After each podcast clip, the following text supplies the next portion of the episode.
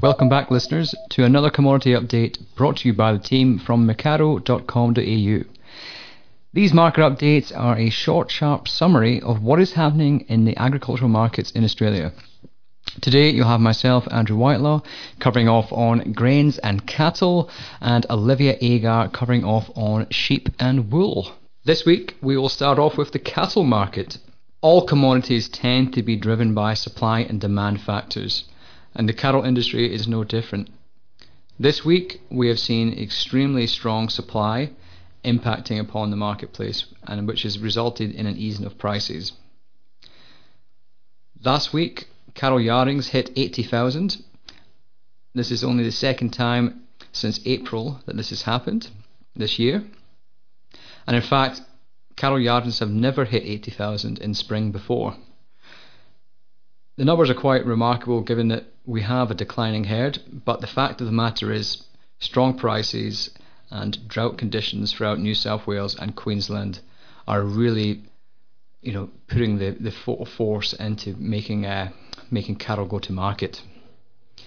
So that doesn't really surprise anyone that New South Wales and Queensland are the two states which are driving the strong yardings which are both up 31 and 68% year on year.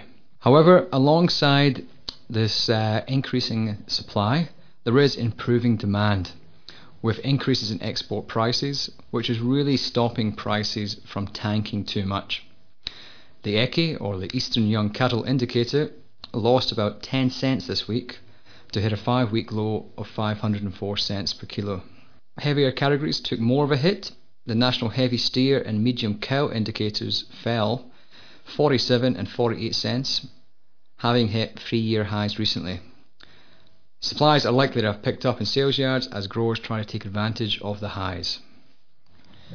Now on to the grain market. This week I've been looking quite closely at the barley market.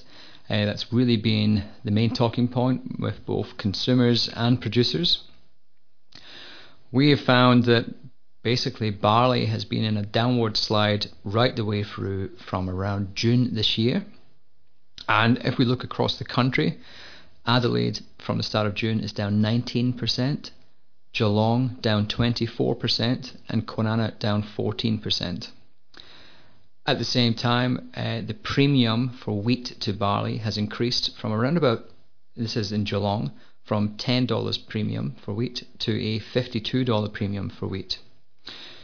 We expect that uh, consumers will be looking to buy up barley at these levels. This is back to a more traditional uh, discount for barley, which makes it more attractive from a nutritional profile point of view.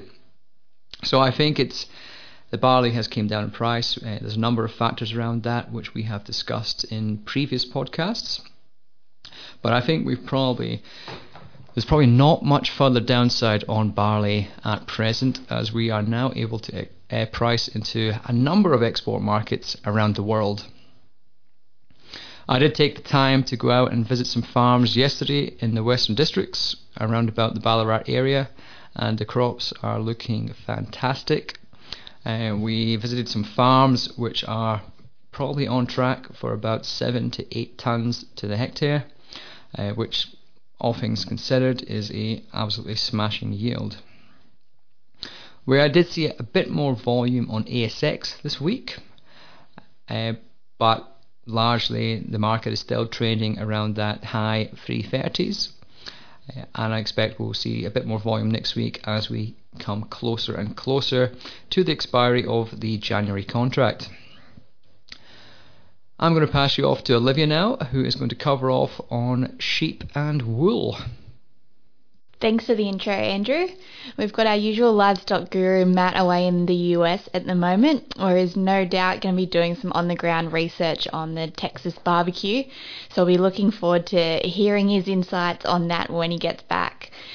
Given that, I'm going to be doing the recap for lamb and wool markets this week.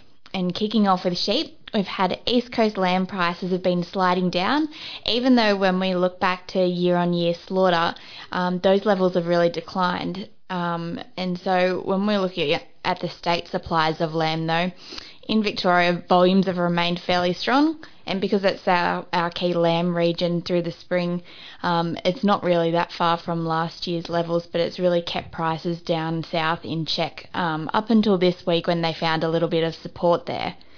Uh, lower lamb supplies were expected in New South Wales this year, of course, um, because of the flock uh, liquidation that's been going on there.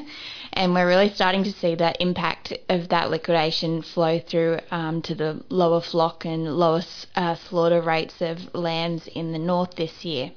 So for, for November so far, it's about 12.5% below last year's levels. It seems that those New South Wales lambs really came out early as a result of being fed so now, and really for the rest of the year, that tighter supply is going to be felt there.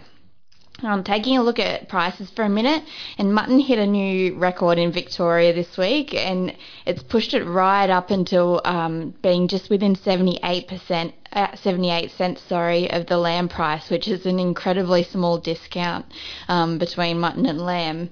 So the the last time that the discount was this small between those two um, indicators was when restocking was in full flight, and we're definitely not in that stage yet.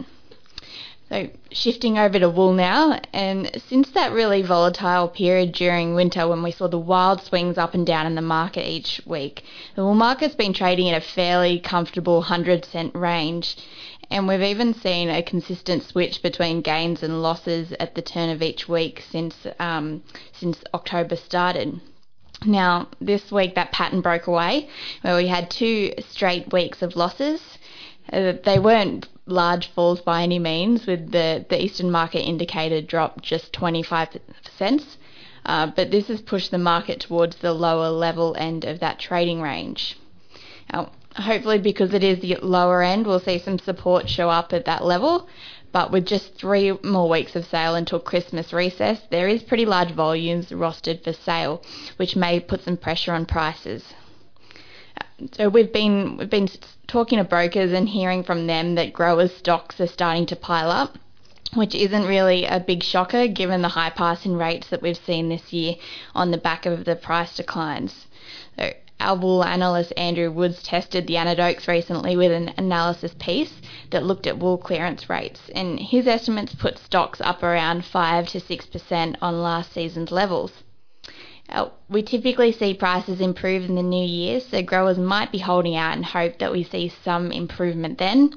Of course, there is a bit of a risk in this strategy that many are taking the same approach, so we'll see a lot of those stocks that have been held back offered up in the new year that's it this week for me. Uh, thanks very much. And I'll pass back to Andrew. Thanks, Olivia, for those insights. Very insightful as ever. Our listeners, we only ask a couple of things from you.